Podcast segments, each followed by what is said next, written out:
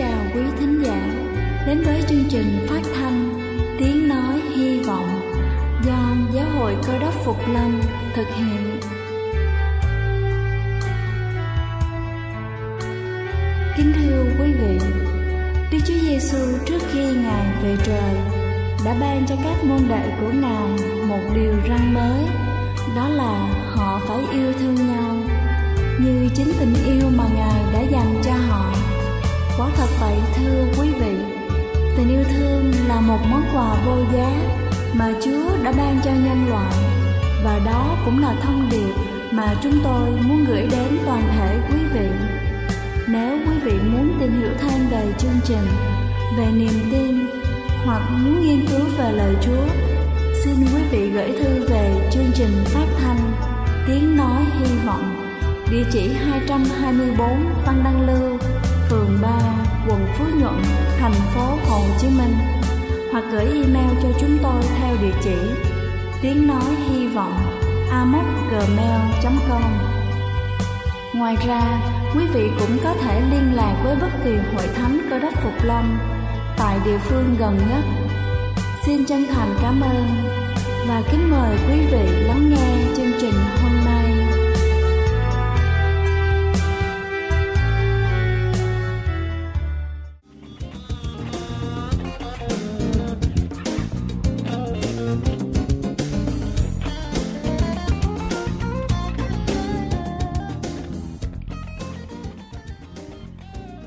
Xin thân ái kính chào quý vị thính giả trên khắp cả nước. Cầu xin Chúa luôn ở cùng và ban phước thật nhiều trên đời sống của quý vị.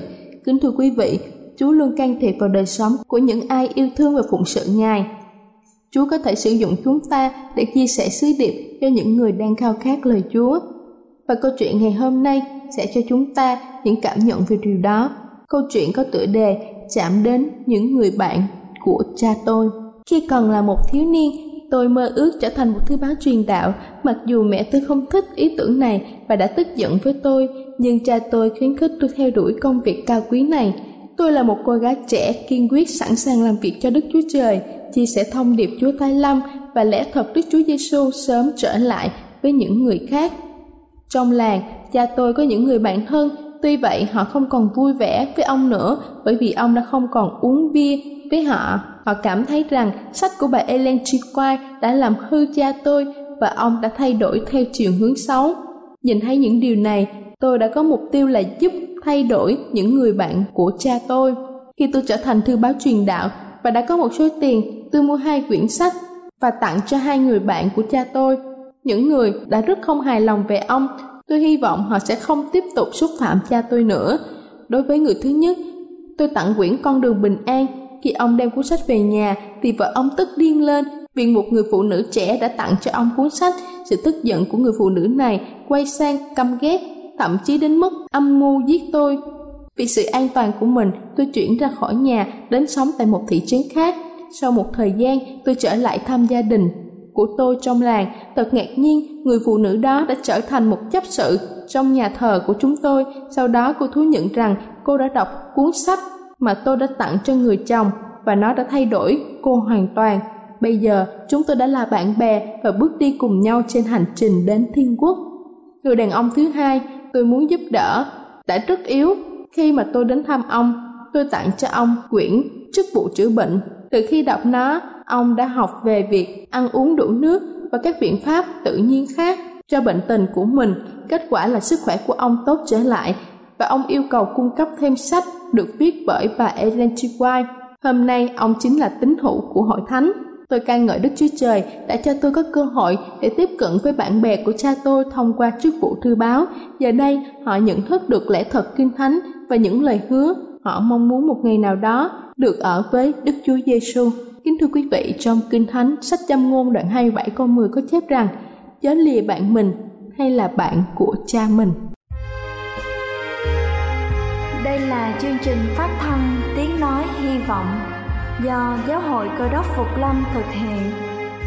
Nếu quý vị muốn tìm hiểu về chương trình hay muốn nghiên cứu thêm về lời Chúa, xin quý vị gửi thư về chương trình phát thanh Tiếng Nói Hy Vọng, địa chỉ 224 Phan Đăng Lưu, phường 3, quận Phú Nhuận, thành phố Hồ Chí Minh hoặc gửi email cho chúng tôi theo địa chỉ tiếng nói hy vọng amos@gmail.com.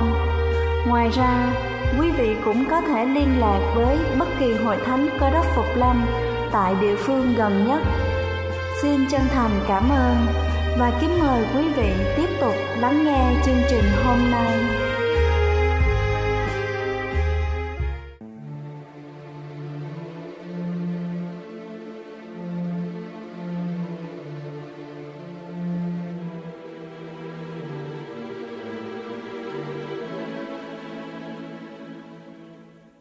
Chiều xưa âm u bao phủ khắp trên khu vườn. Vạn vật mê man say sưa trong mơ theo ánh dương. Thẹn thua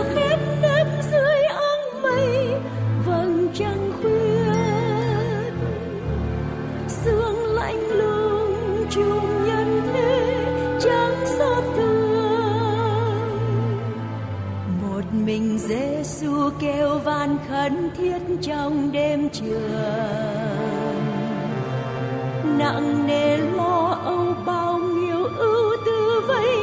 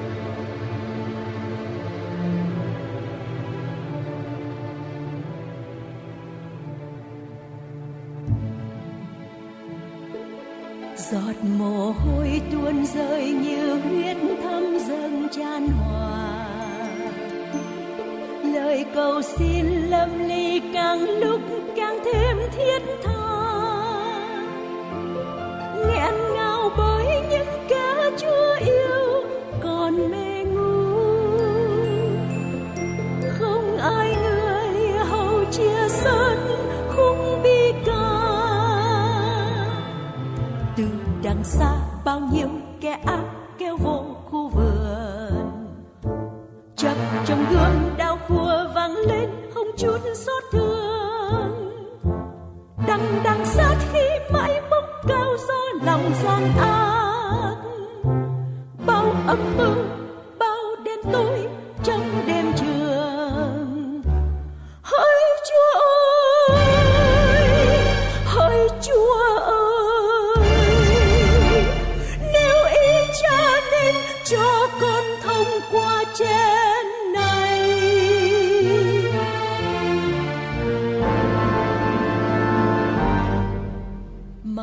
mà không do theo ý con phải thay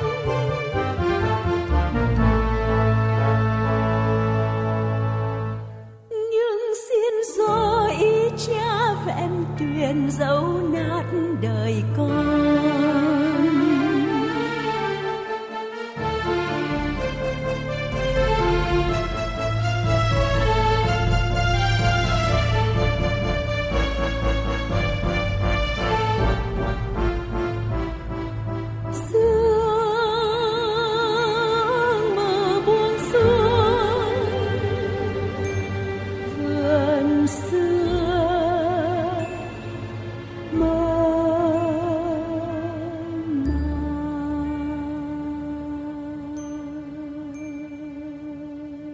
Thưa quý ông bà và anh chị em thương mến, trong một cuộc hành trình rất dài, dân Israel cuối cùng họ tới được một địa điểm của cuộc hành trình.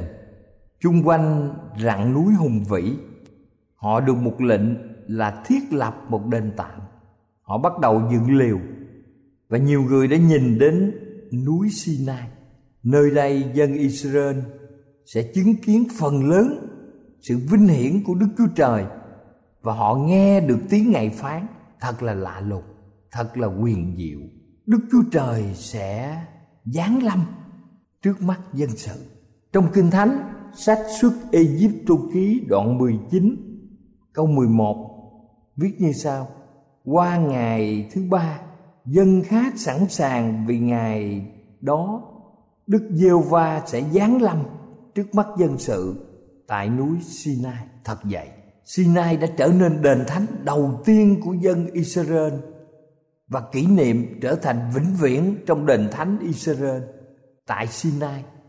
Đức Giêsu va Đức Chúa Trời toàn năng phán bảo với môi xe trong suất Egypto ký đoạn 25 câu 8 Họ sẽ làm cho ta một đền thánh Và ta sẽ ở giữa họ bởi sự nghiên cứu bản chất và chức vụ của đền thánh dưới đất, Mà chúng ta có thể hiểu rõ hơn bản chất và chức vụ của đền thánh tại thiên đàng. Đền thánh của dân Israel có chức vụ ở dưới đất, Là cách tượng trưng cho chức vụ của đền thánh ở trên trời Khi mà trái đất chúng ta chấm dứt. Tư tưởng đức chúa trời ngự ở trong đền thánh không chỉ dành riêng cho người israel người do thái, mà được phổ biến khắp xứ cận đông, palestine. Vào thời đó, hình ảnh của vị thần được nhiều người tin cậy trong một hình thức thánh thiện. Ngài ngự nơi đền thờ để những người tin kính có thể cung cấp những nhu cầu qua của dân và của lễ hy sinh. Từ khi thần được tin tưởng và có những nhu cầu vật chất giống như con người. Của lễ hy sinh được coi như một lễ vật để dâng cho thần. Nói cách khác, do sự cung cấp nhu cầu và những người thờ phượng tin rằng họ có thể mua được ân huệ và những ơn phước.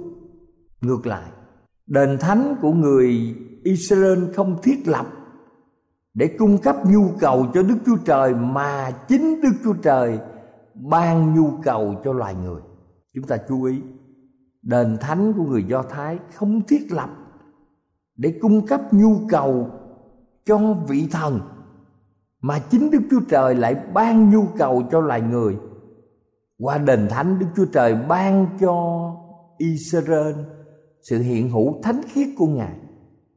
Ngài đã trở nên đặc biệt đối với dân Israel trong một phần nhỏ bé của không gian. Bởi hành động này Đức Chúa Trời đã tương giao một cách sinh động với một lẽ thật rằng Đức Chúa Trời luôn hiện hữu. Ngài muốn ngự giữa vòng dân sự đang sinh hoạt Việc làm thánh thiện này có tính cách hạ mình đã nói lên sự yêu thương của Đức Chúa Trời và không còn cơn thạnh nộ để được làm dịu đi nữa. Vì vậy, đền thánh là một chứng cớ để Đức Chúa Trời bày tỏ sự yêu thương của Ngài. Kinh Thánh đã dạy rằng Đức Chúa Trời có một đền thánh trên trời mà đền thánh của Israel là một hình bóng. Văn nhắc đến đền thánh ở trên trời nhiều lần. Như chúng ta có thể xem trong Khải Quyền đoạn 11 câu 19 hoặc trong Khải Quyền đoạn 14 câu 17.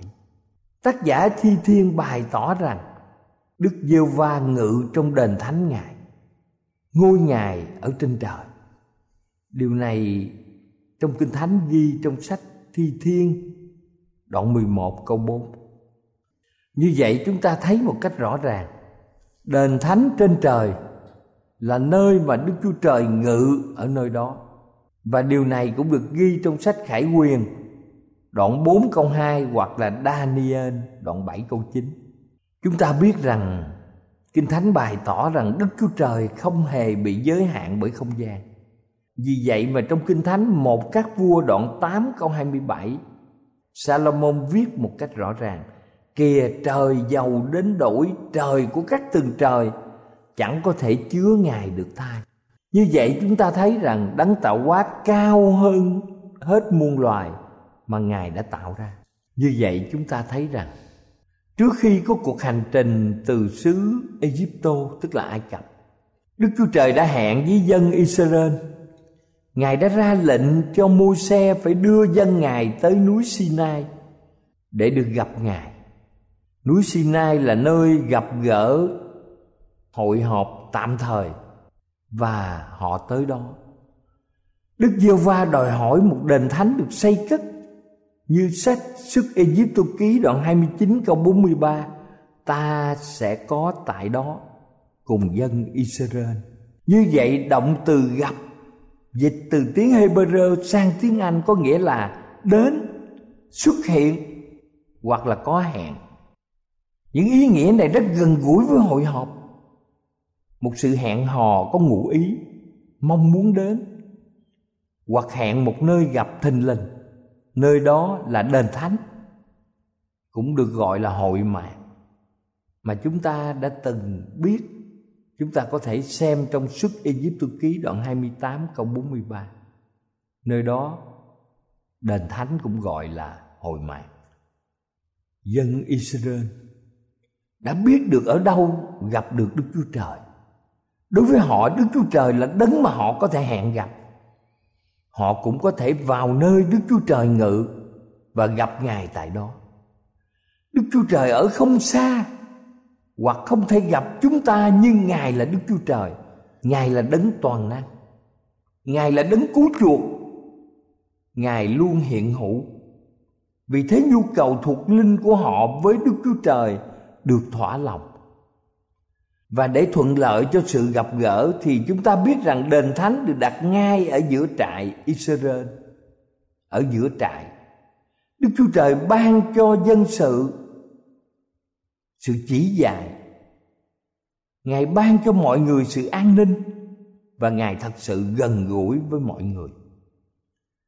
Nơi hội kiến là trung tâm thờ lại của dân israel. Nơi đây họ sắp mình trước mặt đức chúa trời. Họ tạ ơn ngài. Họ cầu xin sự giúp đỡ và được sự che chở của ngài. Họ khen ngợi đức chúa trời. Sau đó chúng ta biết rằng liều tạm đã trở thành đền thờ. Những nhóm người hành hương tới đó mở hội. Vào trong sân, bước quanh bàn thờ vừa ca hát, vừa ngợi khen sự nhân từ của ngài khi đi vào đền thờ hiện diện trước mặt đức chúa trời là một trong những điều vui mừng nhất của bất kỳ người do thái nào. Thưa quý ông bà chị em, ngày nay mọi người cơ đốc như chúng ta chúng ta cần bắt chước sự vui mừng thờ phượng khi mà chúng ta đến trước mặt đấng cứu thế. Đức chúa trời sẵn sàng đến với chúng ta. Chúng ta vui mừng vì sự hiện hữu của ngài niềm vui này không thuộc loại đa cảm và dễ xúc động. Làm nảy sinh ra sự hớn hở nông cạn. Nhưng thưa quý bà và anh chị em, niềm vui mà chúng ta đến với chúa là niềm vui đến từ sự hiểu biết rằng chúng ta trước sự hiện hữu của đức chúa trời đấng toàn năng. Ngài là cứu chúa của chúng ta. Ngài ban lương thực cho chúng ta ngài ban mọi ơn phước cho cuộc đời của chúng ta. Giống như vậy, đền thánh ở trên trời là nơi đức chúa trời gặp gỡ những người thuộc về thiên đàng. Chúng ta hãy nghĩ rằng, toàn thể vũ trụ đến đền thánh của ngài để được nhìn thấy đức giê va và dốt cho chúng ta biết vào hai dịp. Trong sách Gióp đoạn 1 câu 6 và đoạn 2 câu 1 Sách Gióp nói rằng, Các con trai của Đức Chúa Trời đến ra mắt Đức Diêu va Ngày nay chúng ta cũng sẽ đến gần bởi đức tin. Đền thánh trên trời nhờ đấng cơ đốc cứu chúa của chúng ta. Bởi huyết Ngài, Chúng ta tin tưởng và vững lòng đến gần ngôi ơn phước. Chúng ta có thể xem trong sách Hebrew đoạn 4 câu 16 Vững lòng đến gần ngôi ơn phước.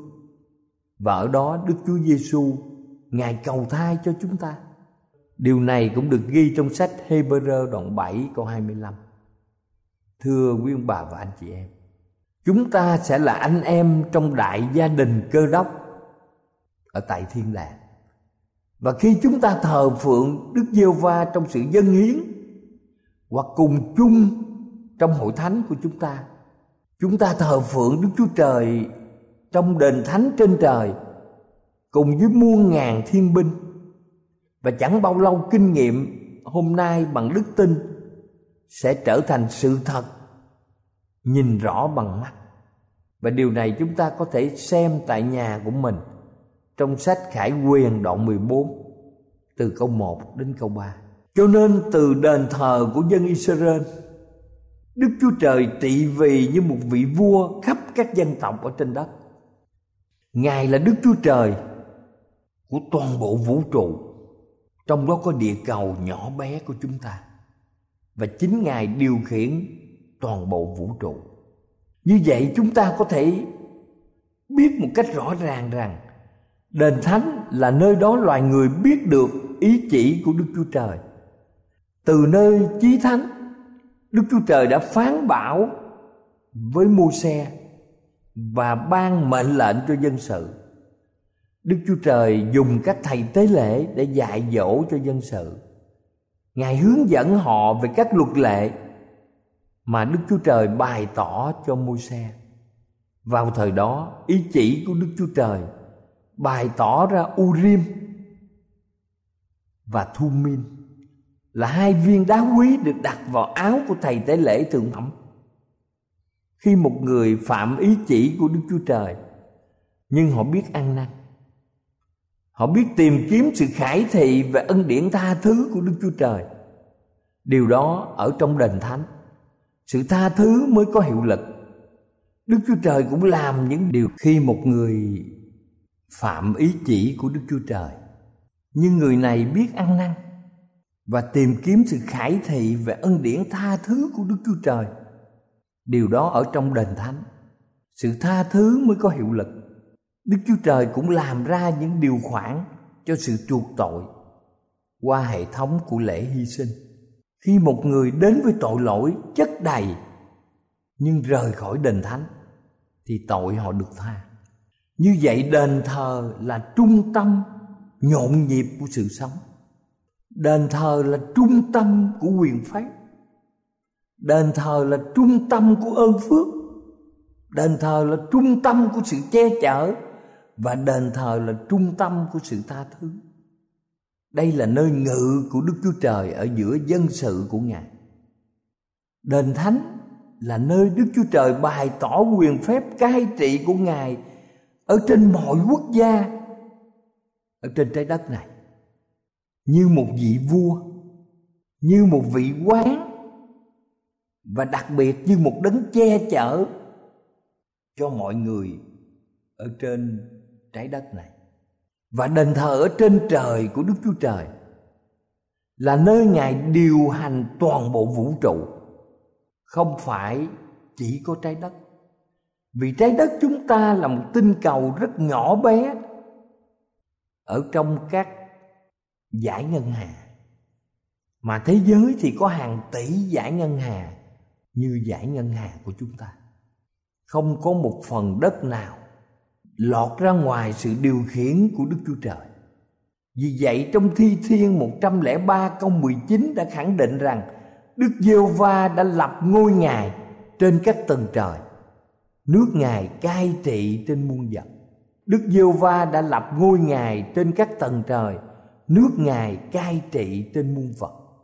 Dân Israel hiểu rằng có một sự liên hệ rất gần giữa đền thánh dưới đất và đền thánh trên trời Chúng ta thấy điều này trong lời cầu nguyện của Salomon khi ông dân hiến đền thánh. Khi dân sự của Đức Chúa Trời dâng lời cầu nguyện ở đền thánh dưới đất thì Chúa trên trời Vũ nghe lời cầu nguyện. Và khi dân sự cầu xin sự tha thứ, họ tin tưởng Đức Chúa Trời trên thiên đàng sẽ nhậm lời và tha thứ cho họ. Từ thiên đàng Đức Chúa Trời sẽ ban phước cho họ, cho công việc của họ trên môi trường của họ Đức giê va trong sự hiện hữu của Ngài. Nơi đền thánh dưới đất sẽ thật sự ngự nơi đền thánh trên trời. Đây là một lời cam kết rất dễ hiểu. Đức Chúa Trời còn là vua của khắp vũ trụ. Ngài cai trị từ thiên đàng, nơi ngự của Ngài ở thiên đàng giữa tạo vật. Bảo đảm với chúng ta rằng Ngài là một vị vua đầy nhân ái. Ngài đang điều hành vũ trụ và sẽ dẫn chúng ta tới mục tiêu đặc biệt là tiêu diệt tội lỗi trên đất. Khi là một quan tòa, Đức Chúa Trời là một vị thẩm phán đạo đức của vũ trụ.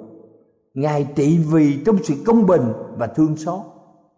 Chúng ta có thể đến với Ngài trong nơi thánh ở trên trời. Và sách Hebrew đoạn 4 câu 16 cho chúng ta biết, Hãy vững lòng đến gần ngôi ơn phước Hầu cho được thương xót Và tìm được ơn để giúp chúng ta Trong thời giờ có cần dùng Nhiều người trong chúng ta sợ khi đến Gần những người cầm quyền.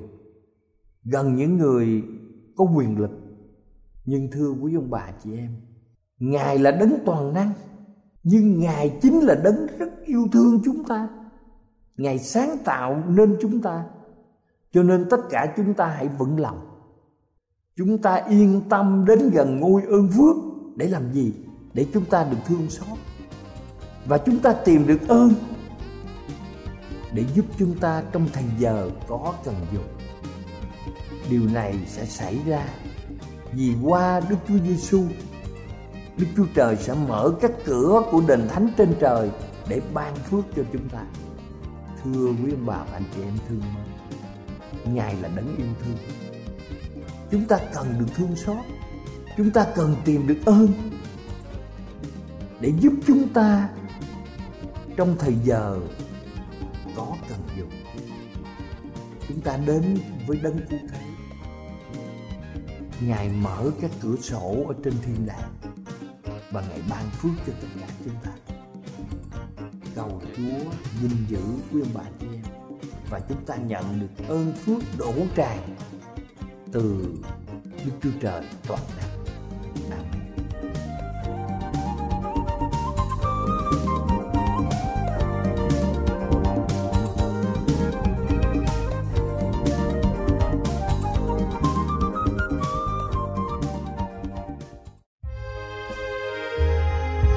Đây là chương trình phát thanh Tiếng Nói Hy Vọng do Giáo hội Cơ đốc Phục Lâm thực hiện.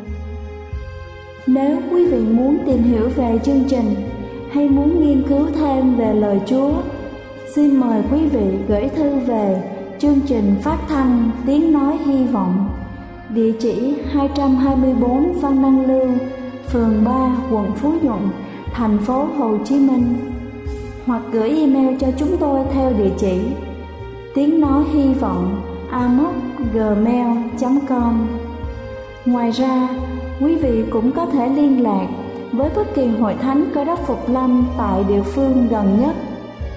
Xin chân thành cảm ơn và hẹn gặp lại quý vị trong chương trình lần sau.